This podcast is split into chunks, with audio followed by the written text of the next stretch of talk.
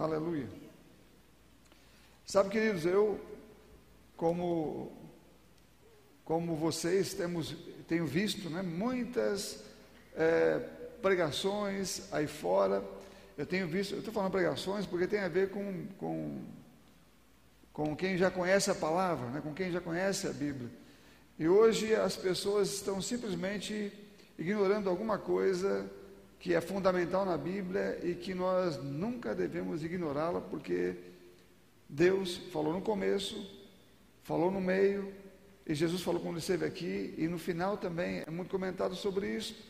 E, e o que é o que atrapalha o nosso sucesso, é o que atrapalha a nossa saúde, é o que atrapalha a nossa fé, é o que atrapalha em muitas áreas. Bom, se existe alguma coisa que me atrapalha em todas essas áreas, então eu devo ter muita atenção voltada para isso e querer saber o que significa e como isso pode estar longe de mim. Amém? Amém ou não? Amém. Repita comigo. Isto é o, é o pecado. pecado. Vamos lá, quero ler com você no livro lá de Gênesis. Gênesis capítulo 4, versículo 7. Gênesis 4, versículo 7. Essa foi a primeira vez que nós ouvimos essa palavra pecado, né? É, ali, embora Adão já tivesse cometido isso pelo engano, mas ela aparece aqui como pecado nesse texto. Então está aqui em Gênesis 4, 7, assim: se, falando com Caim, né? Se fizer o que é certo, não é verdade que você será aceito, mas se não fizer o que é certo, eis que o pecado está à porta, à sua espera. O desejo dele será contra você, mas é necessário que você o domine. As palavras aqui nesse texto diz que o pecado está à porta à sua espera.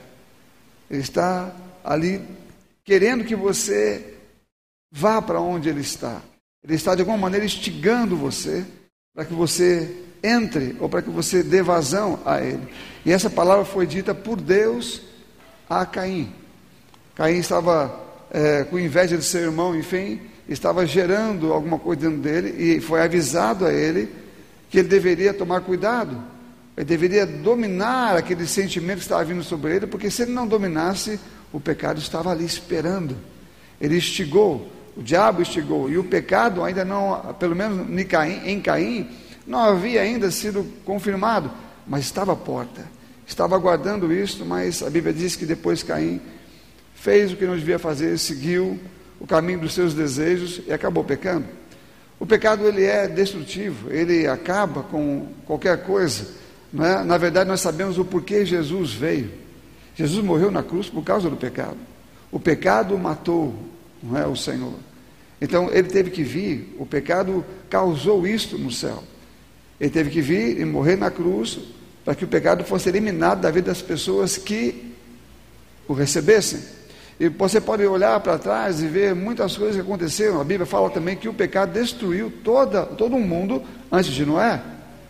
Não é? A Bíblia fala que a, a multidão, ou as pessoas vivas na época de Noé, morreram por causa do pecado. O pecado levou aquelas pessoas sobre que elas pecaram, elas insistiram no pecado e elas se aprofundaram nele. A Bíblia conta depois que outros povos foram criados e foram se separando de Deus e se distanciando dele também por causa do pecado. Quando você vê as, as é, Abraão, que é chamado e é separado não é, da sua família para um povo que Deus iria criar, aquele povo que estava à sua volta, que já era idólatra, como nós já sabemos aqui, e outras nações com as quais, é, é, as quais foram vencidas, né, pelo que Abraão fez, e depois, quando o próprio Moisés saiu da, da, é, do Egito, depois escravo para para a terra onde o Senhor tinha prometido, ele encontrou várias nações no caminho, de gigantes, de adoradores pagãos. Todas as pessoas que você vê, ou todas essas nações, saíram de Moisés. Ficaram daquele jeito. Eram tudo de Moisés, porque elas vieram depois depois Moisés veio Abraão, depois segue-se a história, eh, aliás, depois de Noé veio Abraão, segue-se a história, Moisés e assim por diante. Então, todas essas nações que apareceram depois de Moisés, depois que o mundo antigo havia cometido o pecado, também pecaram de forma tão horrível que se separaram e se tornaram nações pagãs. O pecado destruiu tudo isso, não é? E ele continuou fazendo o seu trabalho. A Bíblia conta, por exemplo, no meio da igreja, aquelas duas pessoas que você conhece bem, havia mais exemplos, mas Ananias e Safira, não é? Que mentiram, estavam ali e queriam fazer uma média com os discípulos e mentiram diante de Pedro, na presença do Espírito Santo, não é? E ali já era a igreja existente. Ali não, Jesus não estava vivo, já tinha ido para o Pai, a igreja já estava em andamento. E eles mentem, e a Bíblia fala que eles caem mortos, um depois do outro, naquele lugar, porque havia um pecado. O pecado, ele, ele, é, ele destrói, como eu falei aqui, a fé, ele destrói a saúde, ele destrói a prosperidade, ele é um destruidor de tudo, ele acaba com tudo, onde ele entra, ele vai destruindo a pessoa, a família e a estrutura. E é disso que Jesus veio nos livrar, do poder do pecado. E quando nós lemos é, o que a Bíblia fala sobre o pecado e ficamos atentos a isso, então isso para nós é uma segurança muito grande. Mas hoje, hoje se espalhou por aí algum tipo de mensagem que o pecado é eliminado, ou seja, não da vida das pessoas, mas como pecado. O pecado não é lembrado, na verdade não faz mal nenhum, ele não cria nenhum problema, as pessoas podem continuar pecando, que elas vão para o céu do mesmo jeito. Ou seja, o pecado não destrói, ele não causa nenhum dano. Então, e as pessoas também acabaram. Quando eu falando aqui, eu estou falando de igrejas mesmo. Por que eu estou falando de doutrina? Porque nós estamos lidando com isso. Não creio que ninguém aqui esteja desejando ouvir o mundo. Todos nós ouvimos cristãos, não é? Ou estamos ouvindo o que, o que Deus fala no meio do seu povo. Mas no meio da igreja eh, se colocam ou colocam situações em que não há diferença para o justo e para o que peca. Por exemplo, é? alguns dizem que Deus não veio curar as doenças, Ele não veio curar as enfermidades, é? então alguém pode morrer porque se Deus quiser que ele morra, ou então Deus quer ensinar alguém com alguma doença. A Bíblia fala que Deus não faz isso, Jesus morreu por causa do pecado, levou o pecado e levou a doença. Mas as pessoas dizem isso, e quando, ele, quando elas dizem isto, elas fazem sumir o efeito do pecado. Porque agora o pecado não é mais o causador dessas coisas, na verdade Deus tem algum propósito com isto. Então eles começam a anular os efeitos, a esconder o pecado em algum lugar, e o pecado passa a morar gratuitamente, destruindo as pessoas, causando dano, sem que ninguém ah, os, ah, o denuncie. E ele é destruidor. Né? Nós vemos aqui vários textos, eu queria ler um com você. Em Hebreus, Hebreus capítulo 12, versículo 4. Eu não vou ler muitos textos, mas eu quero que você me acompanhe nesse daqui. Hebreus capítulo 12, versículo 4, diz assim: Na luta contra o pecado, você ainda, vocês ainda não resistiram até o sangue quando fala restiro até o sangue, vocês ainda não morreram por causa do pecado. Vocês não perderam a vida ainda. Então, na luta contra o pecado, vocês ainda não resistiram até o sangue. E vocês se esqueceram da exortação que lhes é dirigida como a filhos?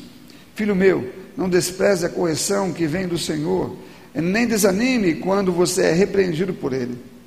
Porque o Senhor corrige a quem ama e castiga todo filho a quem aceita. E no versículo 12, então, ele diz: nesse mesmo texto. Por isto, levantem as mãos cansadas e fortaleçam os joelhos vacilantes. Façam caminhos retos para os seus pés, para que o manco não se desvie, mas seja curado. Veja a orientação que é dada aqui. Por isso, levantem as mãos cansadas, fortaleçam os joelhos vacilantes, façam caminhos retos para os seus pés, para que o manco não se desvie, mas seja curado curado. Fala de alguém que se levanta contra o pecado, que se levanta contra a injustiça, ou que se levanta contra essas coisas que destroem as pessoas e que de fato levaram ou trouxe Jesus para morrer na cruz por nós, né? Para que ele nos livrasse do poder do pecado em nossa vida. Veja que a, a Bíblia não diz que nós somos apenas resgatados do do poder do pecado ou que somos redimidos. Mas a Bíblia fala que a partir do momento em que eu sou redimido, em que eu sou salvo, começa um processo de transformação na pessoa. Porque eu estou agora tirando tudo aquilo que foi gerado pelo pecado em mim. Eu estou tirando tudo aquilo que foi gerado pela morte em mim. Não é? Então agora eu passo a estar é, num processo de transformação para me parecer com o meu Senhor, me parecer com Ele. Ele é santo, nele não há pecado, nele não há nada de errado, e Ele está dizendo que eu devo ser como Ele. E nesse processo de transformação, eu vou cada dia mais melhorando. Então, se o pecado atua em algum lugar, aonde o pecado estiver, destruição está acontecendo. Mas se a justiça atua em algum lugar, nós somos filhos da justiça, então a vida está atuando em nós e os benefícios dela também estão atuando conosco. Então, os inimigos da fé, ou um deles, o maior deles, o maior de todos os inimigos da fé, é o pecado. Porque onde está o pecado, todos os outros problemas podem surgir. Dúvida, peso. Né? O salmista dizia que a sua iniquidade pesava sobre ele. Porque ela o acusava, ela trazia eh, situações em que seus ombros ficavam caídos. O diabo sabe como destruir alguém pelo poder do pecado.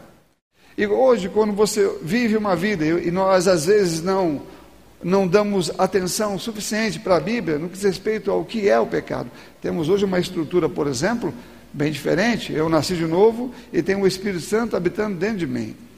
Isso, isso é uma segurança muito grande, porque o pecado, ele não é apenas alguma coisa que se possa ser lida aqui em um texto. Por exemplo, a Bíblia fala que eu não posso mentir, isso está claro. A Bíblia fala que eu não posso ter inveja, isso também está claro. A Bíblia fala que eu não posso matar ninguém, isso está muito claro. A Bíblia fala que eu não posso é, é, é, fazer coisas ilícitas, né? Ou promiscuidades, ou moralmente falando. Então isso fica muito claro. Agora, essas coisas, quando você tem o Espírito Santo e a palavra, está ligado com Ele em uma comunhão diária, a Bíblia fala que quando nós estamos expostos à luz, então a luz, ela faz com que tudo que não é luz apareça.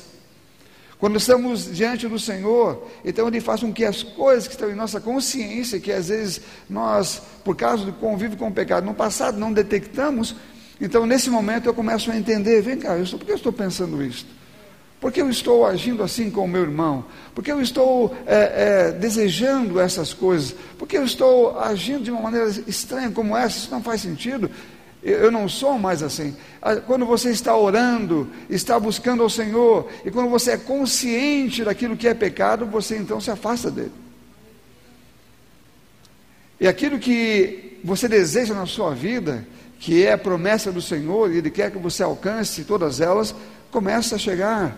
Porque a Bíblia fala que o que pode impedir isso é o pecado. O pecado destruiu a vida das pessoas e continua destruindo hoje também. Ele, Jesus não morreu na cruz para que o pecado continuasse livre, solto, vivendo como quer. Não.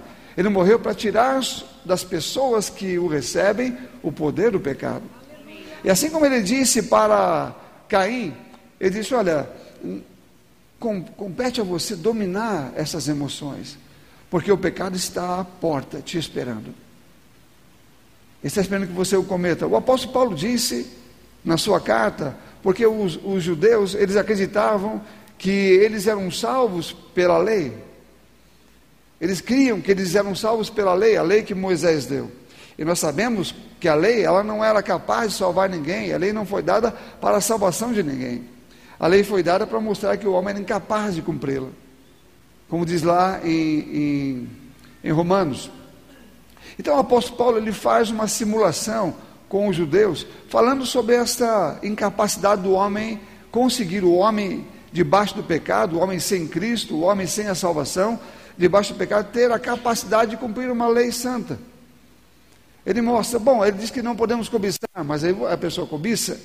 Então a lei não, você, por mais que tenha a lei, a lei não lhe dá a capacidade de você não cobiçar. A lei só diz para você não cobiçar, mas o pecado que habitava no homem o fazia cobiçar. Então a lei não lhe dava nenhuma condição de sair do poder do pecado. Então Paulo, Paulo diz que o que tira você do poder do pecado é o sangue de Jesus, é o novo nascimento. e não a lei. Mas o apóstolo Paulo mostrando como o pecado veio e como ele, como uma criança quando nasce, segundo a Bíblia, ela não tem pecado. Quando ela está nascendo, ela não tem, porque o pecado ele é cometido. Ele é cometido de forma clara, de forma consciente. E uma criança, ela não tem como cometer o pecado, ela nasce com a, a com, a, com a natureza pecaminosa, mas ela não nasce pecadora ainda, porque ela não cometeu nenhum, ou seja, o pecado está, ou a natureza está adormecida até que a consciência dela apareça. O apóstolo Paulo fala isso em Romanos 7, ele diz: Um, um tempo eu era sem pecado, não é? mas quando é, é, a lei veio, o, tempo eu era sem lei, estava dizendo, eu era sem lei, mas quando a lei veio, o pecado reviveu e eu morri.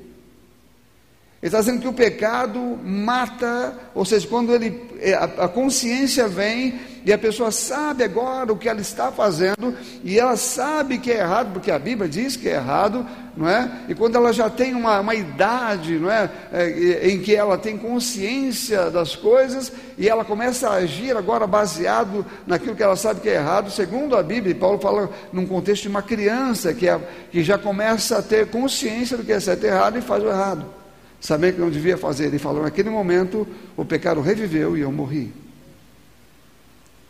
Porque o pecado mata. Amém, irmãos? E aí ele precisou, ele estava dizendo que ele precisaria, como todo mundo, do novo nascimento em Jesus. Então, depois que o novo nascimento vem, nós ganhamos autoridade sobre o pecado, como diz o livro de Romanos. O pecado não terá mais domínio sobre nós. E ganhamos o domínio sobre ele. E nesse ponto nós podemos agora começar a trabalhar para que na nossa vida tudo que eu for fazer possa convergir para o meu bem. Então, se eu tenho desejos de que as promessas e as bênçãos de Deus venham para a minha vida, uma das coisas que eu tenho que fazer é me afastar do pecado, porque tudo que eu amo plantar, certamente ele vai ceifar. Então a Bíblia diz: não peque. Jesus curando uma pessoa, quando havia curado ela, ele disse: Olha, não peques mais para que coisa pior não te aconteça. Ele sabia que uma coisa pior poderia acontecer do que aquela que a pessoa estava vivendo se ela continuasse no pecado. Porque o pecado vai trazer doença, o pecado vai trazer problemas, o pecado vai trazer pobreza, o pecado vai trazer é, é, depressão, o pecado vai trazer tristeza profunda, o pecado vai trazer a morte. O pecado ele vai, ele, ele vai destruindo, como eu falei, ele vem como verdadeiro destruidor, e aonde ele entrar, ele faz um grande estrago. E Jesus veio para nos libertar desse poder do poder do pecado. E se você está em Cristo Jesus, você foi liberto desse poder. Agora, você precisa controlar ou dominar os teus sentimentos e a sua mente. A mesma palavra dada ali no início é dada a nós. Controle, domine sobre você mesmo, domine sobre sua mente domine sobre os seus sentimentos, domine sobre sua boca. Porque o pecado está à porta, querendo uma oportunidade. Mas nós não vamos dar nenhuma oportunidade a ele. Porque nós somos livres disso. Nós somos chamados ou conhecidos como filhos da luz. Não é? Não somos filhos das trevas, não somos filhos do diabo, nascemos de novo. E quem é filho da, da luz caminha com a verdade. É? A Bíblia fala lá em, Roman, em, em Efésios capítulo 6, versículo 10 em diante, sobre a armadura. A armadura do crente. Que ele fala capacete de salvação, né, da coraça da justiça, né, do, do escudo da fé, do cinto da verdade. Então ele está dizendo que eu devo ter esta, esta armadura, que é um, é uma, um simbolismo, obviamente, de uma consciência e de uma postura que eu devo ter num mundo como esse. Porque eu devo andar aqui, meu irmão, cheio das bênçãos divinas. Eu devo andar aqui cheio dos benefícios da cruz na minha vida.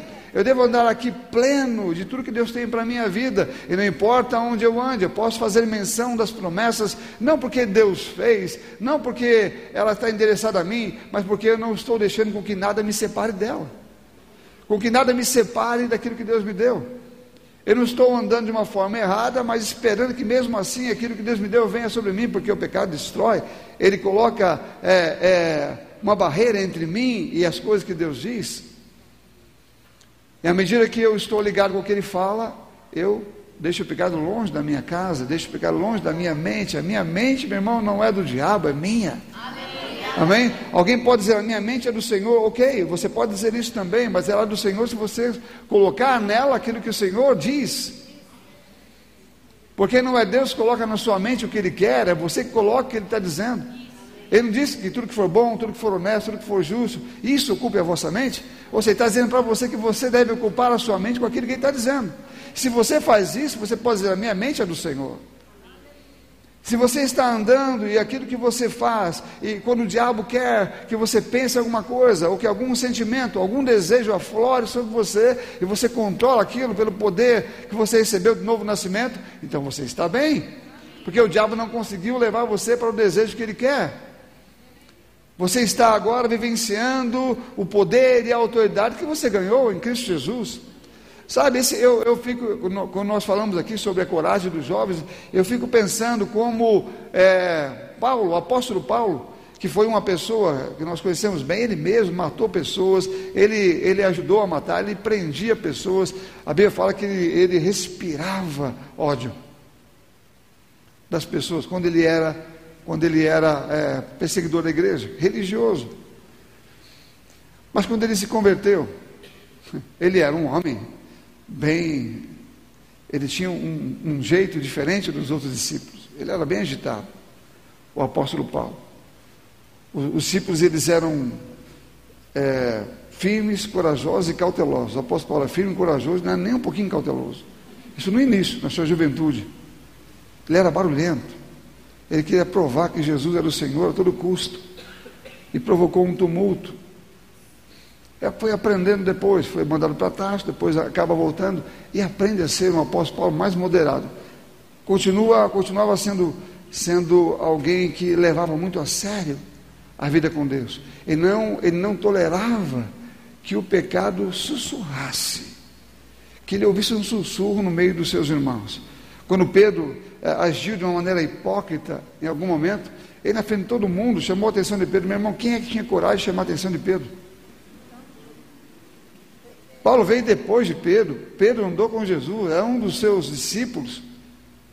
Ele pega e chama a atenção de Pedro publicamente e diz: Pedro, você que é judeu, não vive como judeu, quer obrigar os outros a viver como judeu. Ele falou: Eu fiz na frente de todo mundo, é para que todo mundo veja que ele estava errado. Então, Paulo ele tinha um. Ele sabia de onde ele foi liberto, ele sabia de onde ele saiu. E ele não queria mais nem se encontrar com aquele homem, nem com aquela atitude mais. Qualquer atitude que se parecesse com o que ele já viveu, ele denunciava rapidamente. Ele não queria que ninguém vivesse desse jeito. Ele sabia o que o diabo fez com ele e o pecado em sua vida causou. Ele é a pessoa que mais falou sobre a pessoa ser liberta do poder do pecado. O livro de Romanos é um livro que fala o tempo todo sobre isso. Você quer saber sobre justiça? Um dos maiores livros que falam sobre isso é o livro de Romanos. O apóstolo Paulo entendia muito bem o que era sair do poder do pecado e entrar na justiça. Ele se colocava como um justo, falava sobre isso, vivia assim e orientava as pessoas a pensar dessa forma. Porque a mente pecaminosa, ela é uma mente condenadora. Ela é uma mente que deixa você sem a capacidade de reagir contra o mal. É como alguém que se entrega. Sabe, eu conheci pessoas em níveis grandes de depressão. Conheci pessoas, amigos e outras pessoas que não eram muito próximas de mim. Meu irmão, aquilo ali é uma escravidão profunda. Não é o que você diga que é para a pessoa que, que, que faça ela sentir diferente, porque ela assumiu na sua mente coisas que não eram dela, e aquilo é mental. Algumas pessoas dizem, ah, existe uma doença da depressão. Meu irmão, a, a depressão não é uma doença. Eu sei que ah, alguém diz, não, é a doença do século, é, pastores têm depressão, sei lá, mas quem tem depressão? Não, meu irmão, a depressão é uma coisa da mente. Eu, minha irmã teve isso. Ela teve nas, nas questões mais profundas, ela ouvia vozes. Então, aquela escravidão, eu falava com ela sobre isso. O médico dizia que ela não tinha nada, né, do que ela dizia que tinha, mas aquilo vinha sobre ela e, e ela viveu um, um, um, tempo da vida dela escravizada por um sentimento que dominava a sua mente. Meu irmão, a sua mente é tua. Você não deve deixar com que o diabo tome conta dela, com que ele entre na sua mente, com que ele coloque qualquer coisa aí. Você deve deixar a palavra de Deus encher a sua mente. Tudo que for dele, coloque nela. O que não for dele, rejeite, meu irmão. Desejos, sentimentos, pensamentos. Se livre daquilo que não é do Senhor e se encha daquilo que é dele, porque você vai experimentar o melhor de Deus para a sua vida num mundo cheio de pecado. Porque se o pecado não interfere em você, com certeza a bênção é que está te acompanhando. Se o pecado não destrói você, porque você não dá vazão a ele, então é a bênção que está na sua vida. A Bíblia fala que Deus me abençoou com toda sorte de bênçãos espirituais nas regiões celestiais em Cristo Jesus, e é elas que eu quero viver. A orientação bíblica é para mim não ficar dando vazão àquilo que pode é, abrir a porta para o pecado, como diz o texto. Você nem lutou, nem morreu ainda por causa do pecado. E algumas pessoas estão se entregando por nada. E como eu falei aqui, é, eu, eu, hoje a palavra, a pregação de arrependimento, ela quase não existe. As pessoas hoje não têm que se arrepender na igreja. Você ouve muitas vezes as coisas, não, você tem isso, você tem aquilo outro, mas não há arrependimento. Ninguém fala sobre alguém que, se você pegou, se você errou, porque enquanto estamos caminhando, estamos andando para nos parecer com o nosso Senhor, vamos errar em, algum, em alguma coisa. Mas a Bíblia fala que temos um advogado no céu, Jesus Cristo, o justo. E quando nós confessamos nosso pecado, ele é, ele é, ele é fiel para nos perdoar os pecados e nos purificar de toda injustiça.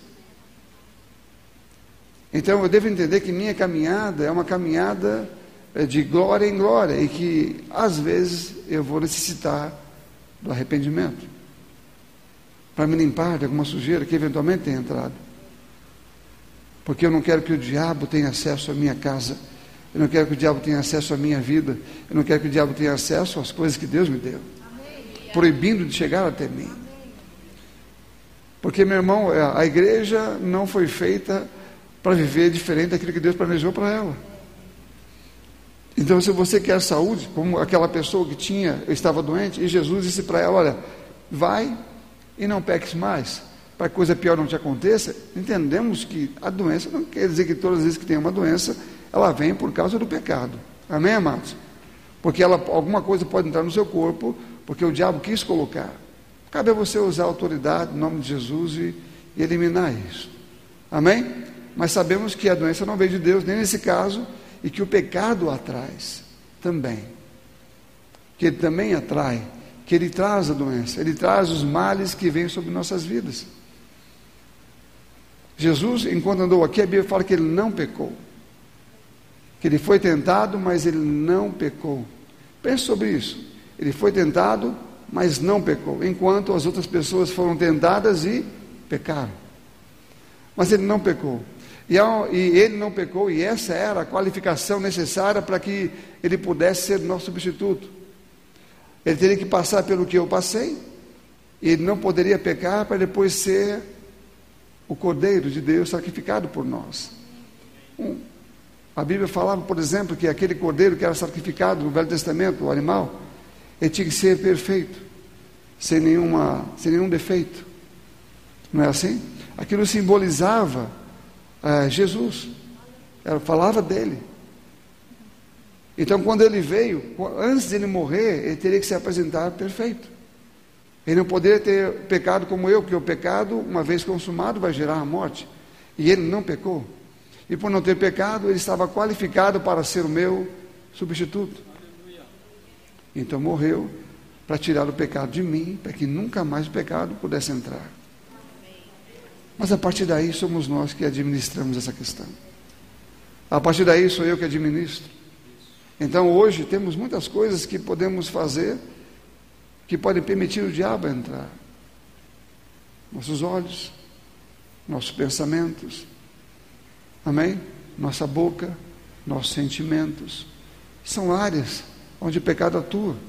E aí, às vezes, não podem ser vistos. Às vezes tem gente que não vê o pecado, porque ele acha que é justo o que está fazendo. E você precisa, meu irmão, estar ligado com o Espírito Santo. Você precisa estar ligado com ele, porque ele vai denunciar, ele vai dizer, Emílio, isso é pecado. O que você está, o diabo está batendo na sua porta, o pecado quer que você o assuma, ele quer, ele está tentando mexer no seu coração, ele quer, ele quer colocar aí uma raiz de amargura, ele quer colocar uma inveja, ele quer colocar um sentimento de competição, ele quer colocar alguma coisa de você. Saia fora disso, isso é pecado. Se você deixar entrar, ele vai destruir alguma coisa dentro de você. Então a Bíblia nos ensina que não é só nós sabemos aquilo que Deus nos deu, é não deixar que nada fique entre mim e aquilo que Ele me deu. Porque às vezes nós sabemos e podemos confessar de cor aquilo que a Bíblia fala sobre as bênçãos de Deus na nossa vida. E falamos sobre isso e declaramos sobre isso, nos alegamos, e aí temos que fazer isso mesmo. Você saber aquilo que lhe foi dado, mas tem que saber também o que é pecado e o que não é para fazer. Não é? Você vive mais tempo fora da igreja do que dentro dela. Estou falando do contexto aqui que nós temos de, de, de, de comunidade. Então você vive no seu trabalho, na sua escola, em qualquer outro lugar. E ali você é pressionado por um mundo cheio de coisas, cheio de situações. E você é cercado, como a Bíblia diz lá no, no, no, na, na parábola do semeador, de, de preocupações com a vida, é, às vezes de pressões que vêm de todos os lados, e aí a porta do pecado começa a, a querer se abrir para você, porque alguma coisa te chama, alguma pressão para a necessidade de ser suprida de uma maneira diferente também te chama, o seu pensamento começa a pensar alguma coisa que você sabe que não deve pensar, mas você fica tranquilo porque sabe que ninguém está te vendo, ninguém sabe o que você está pensando, então você pode pensar as piores coisas na sua mente que ninguém está sabendo, ninguém está vendo do seu trabalho, não é? ninguém está tá percebendo nada, porque é, é, tão particular, é tão secreto, está dentro, guardado na sua mente. Meu irmão, o pecado, quando entrou na sua mente, que ninguém viu, ele já produziu destruição. Porque o pecado mata a pessoa quando entra na sua consciência. O apóstolo Paulo falou: quando o pecado reviveu em mim, eu morri. Porque ele entra de diversas formas, diversas maneiras, e a mente é o primeiro lugar. A mente é o primeiro lugar. Você sabe que para pecar você precisa primeiro permitir? Sabia disso não? Você não peca, cara, pequei, ó. Não, você você permite, você pensa sobre aquilo, aquilo vem sobre a sua cabeça, você é tentado, a Bíblia fala que você é tentado segundo os seus próprios desejos. Então, quando ele vem na sua mente, você começa a pensar sobre aquilo, começa a estigar. Não seja qual for a tua necessidade, seja qual for o teu problema, você começa a pensar sobre aquilo. Você estuda aquela possibilidade. Você dá desculpas para aquilo. Você tenta tirar Deus da sua mente para que você possa seguir direto sem nenhum impedimento. E quando você faz isso, você, você conclui depois o pecado. O pecado é concluído com a permissão sua com a sua mente, com você concordando. Porque ele vem primeiro.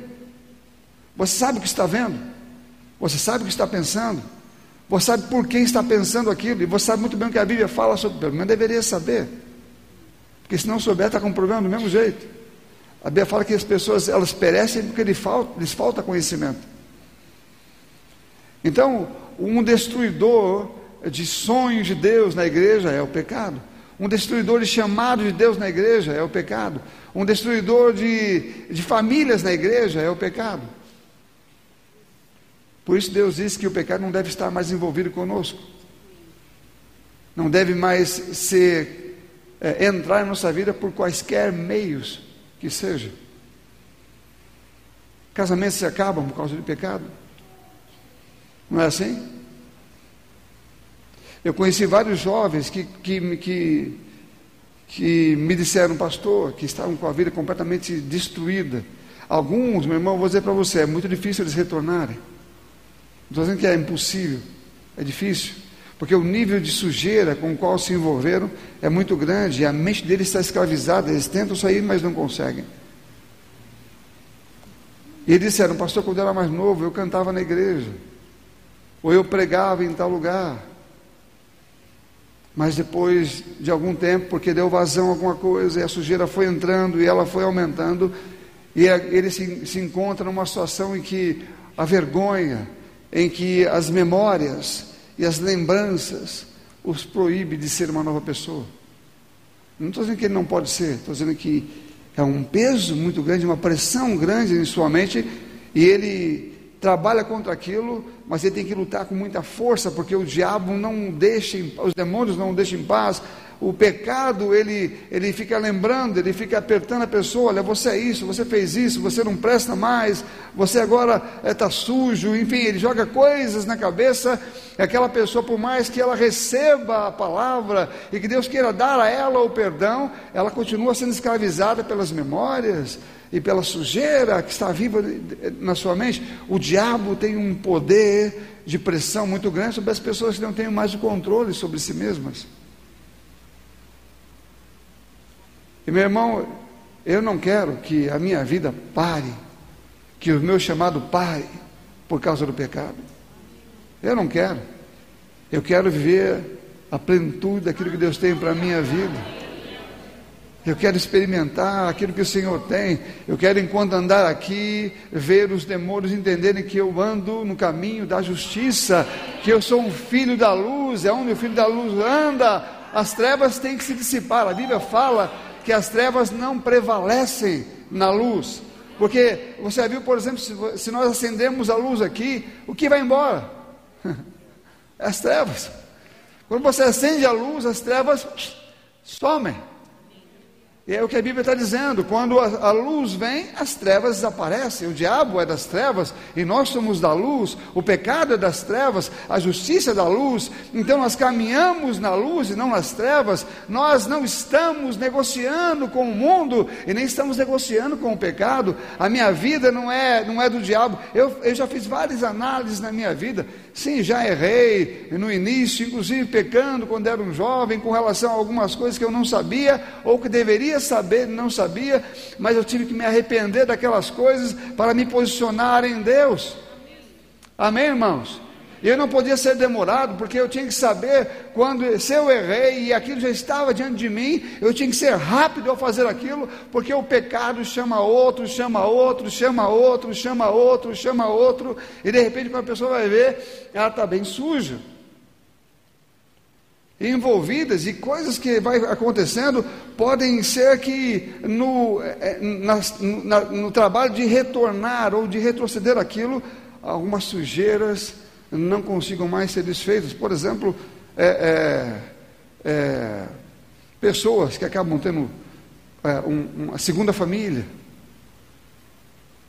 porque erraram e agora tem uma outra família, junto com aquela família se arrependeram, mas agora tem mais filhos, espalhados em outros cantos, porque viveram no pecado e não se arrependeram, e agora, quando se arrependeram, voltaram para o Senhor, Deus o perdoou, só visitar com Ele, mas Ele traz consigo agora uma um, um, um, problema que não pode ser tirado. Porque não se arrependeu rápido. E aquilo foi gerando um outro, foi gerando um outro, foi gerando um outro, e aquilo foi trazendo problemas e mais problemas. O pecado, meu irmão, não se brinca com ele. Ele, ele matou Jesus. Amém? Ele teve que morrer na cruz por causa do pecado sofreu por causa do pecado. Quando você vê aquele sofrimento todinho é por causa do seu e do meu pecado.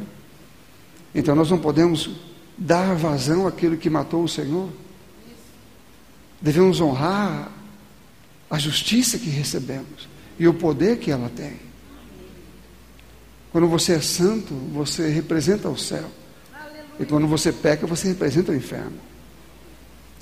Amém, irmãos? Quando andamos em justiça, é de Deus que estamos falando porque Ele é justo e Ele é santo. Ele disse: Ele é santo porque eu sou santo. Sem santidade ninguém verá o, Senhor. Estão tentando apagar o pecado da vida das pessoas, dizer que isso não influencia em nada, mas isso influencia em muitas coisas. Quando falamos de pessoas corajosas aqui, falamos de pessoas que enfrentam essas situações e mesmo assim não cedem a elas. Porque Deus está precisando e usando pessoas que têm um coração voltado para Ele. 100%. 100%. Quando falamos de ter coragem, bom, Tem muitas coisas aí fora que estão acontecendo agora e que podemos abrir nossa boca para falar sobre isso. Alguém pode falar assim, pastor, eu posso perder a minha empresa, eu posso perder a, a, a minha, é, sei lá, os meus benefícios X, eu posso é, ser processado. Bom, aqui o texto diz: você ainda não morreu por causa do pecado. E se morrer, não há nenhum problema. Então o resto é pequeno diante da morte. Amém, amados? Por que eu estou dizendo isso? Porque ah, eu vejo pessoas na igreja se frustrarem, porque elas tentam receber de Deus coisas que não recebem. Tiago diz que algumas pessoas que não limpam o seu coração e nem purificam o seu coração, eles pedem coisas e não recebem. Porque tem o seu coração ainda enganado ou com o pecado reinando e pedem coisas de forma egoísta para gastar em vossos próprios deleites. E segundo a Bíblia, não recebem pedem e não recebem. Agora você pensa numa situação dessa, alguém pedindo e não recebendo, e às vezes questionando o fato de não estar recebendo. Mas a Bíblia diz que é porque pedem mal, pedem com desejos errados, pedem com um coração errado. Então, a igreja hoje muitas vezes não está recebendo, não é porque Deus não quer dar, ou porque isso não é da vontade dele, não, não tem a ver com Deus. Sabe o que Deus deu? Eu aprendi isso e para mim foi fantástico que Deus não está eh, derramando alguma coisa na minha vida hoje, ou está me dando alguma coisa hoje. Ele falou, Emílio, tudo que você poder receber de mim já foi dado quando eu dei Jesus. Amém. Ele fala, aquele que não poupou o seu próprio filho, antes o entregou por nós, como não nos daria com ele gratuitamente todas as coisas? Então, quando ele me deu Jesus, ele me deu todo o resto. Ele diz agora, viva de acordo com a vida que Ele te deu, e todo o resto vai estar com você do mesmo jeito. Fale como Ele fala, e nenhuma das coisas que você recebeu, ou todas elas, elas, elas não vão ser recusadas a você, mas elas virão, elas virão sozinhas, não precisa de uma ordem, Deus não tem que dar nenhuma ordem, vem sobre ele, vem sobre ele essa bênção, vem sobre ela aquela, não precisa, elas já estão vindo atrás de nós, porque Jesus tornou isso uma realidade, ele já nos abençoou com toda a sorte de bens espirituais nas regiões celestiais, não precisa de um comando especial, Deus não precisa dar uma ordem lá em cima, não precisa, a ideia é não coloque nada entre você e aquilo que Deus disse. Viva segundo a palavra, e as bênçãos virão atrás de você, alcançarão uma, duas, três, quantas forem necessárias. Não é, não, o problema não é o que Deus deu, Ele deu. E as orações ficam pendentes no ar, e as pessoas esperando alguma coisa. Eu aprendi isso, meu irmão. Existem coisas que Deus fala como quando Ele está falando de, de maneira é, ministerial, por exemplo, como aqui o prédio e outras coisas que ele fala conosco, bem particular. Ok, ele me disse, é uma promessa recente. Eu apenas, quando sei que ele me deu, me aproprio e passo agora a fazer as coisas que ele me manda fazer como é, continuidade ao processo. Eu, eu não fico dizendo, Senhor, o Senhor me deu. Então, cadê o recurso? Senhor, o Senhor me deu, então cadê as coisas? Senhor, o Senhor me deu, então cadê o resto? Não, eu uso a minha boca para dizer: Pai, obrigado, Senhor, pelo recurso, obrigado, Pai, pelo, por aquilo que o Senhor me deu, obrigado pelas bênçãos sobre a minha vida, obrigado que aquilo lá já é nosso, o Senhor já nos deu e eu sou abençoado. Pai, obrigado pelas bênçãos que me alcançam, pelo propósito do Senhor cumprindo-se na minha vida. Obrigado, eu confio nele, meu irmão. Eu sei o que ele está dizendo, eu sei que ele não mente, e a única coisa que pode me separar disso é o pecado. Eu não quero nada com o pecado, eu quero com o Senhor, eu quero com a justiça, eu quero com a vida vida. Amém, irmãos? Então, o que ele deu para mim, então, quando eu, alguém, mas o pecado, o que é o pecado? Falar mal de um irmão é pecado, pensar mal de um irmão é pecado, fazer fofoca é pecado, qualquer coisa assim é pecado também. Amém, irmão? O pecado pequeno ou grande não faz diferença nenhuma, todos eles são destruidores do mesmo jeito. E nós somos santos. Eu sei quando minha mente quer pensar uma coisa que não deve pensar. Eu sei quando meu coração é, está sendo levado por um caminho que não deve ser. E eu tenho que dizer não. Não permitir que isso aconteça. Não dar vazão ao processo. Eu não quero me encontrar com um pecado ali na porta. Eu quero que aquilo que Deus disse para mim se cumpra. Eu estou olhando para as promessas dele. Estou com os meus olhos fixos naquilo que ele falou. E não vou me preocupar com isto. Não vou ficar pensando que tem um, um peso no meu ombro, alguma coisa que eu estou fazendo, ou que minha mente está pensando. Não, eu quero estar livre, leve, cheio da palavra de Deus, cheio de Sua vontade, cheio do seu querer. Não quero andar como hipócrita, não quero andar como mentiroso, não quero andar como uma pessoa falsa. Eu quero andar como alguém verdadeiro. Amém? Porque o Senhor me fez assim e os céus estão me vendo. Os céus olham para mim e enxergam, me enxergam por dentro. Ele sabe quem eu sou, ele sabe o que, eu, o que eu estou fazendo, aonde eu estou indo, o que eu estou vendo, o que eu estou pensando. Eles sabem. Isso para mim é uma segurança. Eu estou completamente nu diante de Deus, diante do céu. E que alegria para mim é saber que o céu me enxerga. E que eu não posso me esconder dele. Amém, amados? Amém. Sabe, meu irmão, tem muitas coisas boas nos esperando. Não deixam que nada impeça você de receber aquele que está te esperando. E se eventualmente você entende que o seu pensamento caminhou por lugares que não devia, que você pensou coisas que não devia, se arrependa disso, é tão fácil. Se arrepender e abandonar. E entre na caminhada com Deus, no processo de alcançar aquilo que Ele diz que você vai alcançar. Todas as coisas são possíveis para aqueles que estão andando com Ele. Fala: se você estiver em mim, a minha palavra estiver em vós, pedireis o que quiseres e vos será feito. Se você estiver em mim, a minha palavra estiver em vós. Se você estiver em mim, a minha palavra estiver em vós.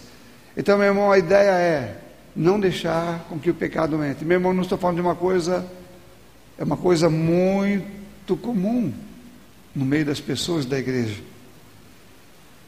Faça uma, uma, uma viagem rápida na sua mente. Faça uma viagem rápida nos seus desejos. Vê se o diabo não tentou muitas vezes, ou não vem, não vem tentando ainda em várias situações. Ele faz isso o tempo todo. Ele quer que você caia em algum momento. E você precisa assumir o controle.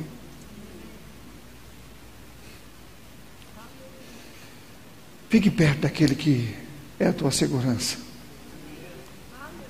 Fique perto do Espírito Santo, meu irmão. Não foi à toa que o Senhor colocou ele dentro de você. Para que você não estivesse só. Para que você estivesse pleno. Para que você estivesse assegurado. Tivesse uma companhia, uma ajuda. E não caísse na tentação do diabo e não cedesse a ela, mas se abrisse para justiça, como alguém que não deve nada ao diabo, aquele que o diabo está rodeando, tentando achar alguma coisa, mas ele não acha nada. Ele não acha nada. Que a Bíblia fala que ele, ele anda ao nosso redor tentando achar um lugar, uma brechazinha para ele entrar. Ele fica procurando, ele procura aqui, ele procura ali, meu irmão. E quando ele não encontra, ele diz: Bom, eu não tenho como entrar aí. E ele entra como? Ele entra através do pecado, ele não entra, ele não entra na pessoa, no novo nascido. Ele não consegue entrar num cristão nascido de novo, porque o Espírito Santo habita dentro dele. Ele entra através do pecado. Ele destrói através do pecado. Vocês se lembram da história do cavalo de Troia? Alguns conhecem, é, é a história, né? É, que o, o, os gregos, se eu não me engano, presentearam, por isso que o pessoal fala presente de grego, né? Acho que presentearam um povo que era, tinha uma muralha, era bem cercado ali, um castelo, um lugar muito bem cercado.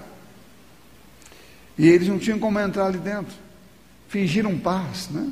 Fingiram paz com aquele povo começar a falar, não, vocês são muito fortes, vocês são, realmente são, nós queremos fazer paz com vocês e tudo mais, e começar a elogiar e reconhecer a grandeza deles ali, eles ficaram cheios de, de si, né? Não, é, eles viram que nós somos bons mesmo, né? E queremos dar um presente para você em honra. E deram um cavalo grande. E o pessoal, não, uns disseram talvez, não, não vão aceitar, deve ser algum. Mas a maioria, e os sábios de lá disseram, não, vamos receber, eles estão reconhecendo quem nós somos. E deram aquele cavalo gigante. O cavalo e abriram aquela porteira e deixaram o cavalo entrar dentro das suas dependências. E o cavalo estava cheio de guerreiros do inimigo lá dentro. À noite, quando todo mundo, todo mundo dormindo, aquele ego lá em cima, os guerreiros saem começam a matar as pessoas que estavam lá. Sabe, o diabo não vem apresentando a você uma coisa ruim. Ele vem te apresentando uma coisa boa. Não parece ser ruim, parece ser prazerosa ou gostosa. Que vale a pena experimentar. Mas quando entra, provoca essa destruição. Porque ela vem pelo engano e pela mentira. E a ideia de Deus é que você reine pela vida. Amém? Que você reine pela vida. Então, resistir ao pecado é um trabalho diário. Diário. Para que você vença todos os dias qualquer investida dele e permaneça firme naquilo que Deus diz.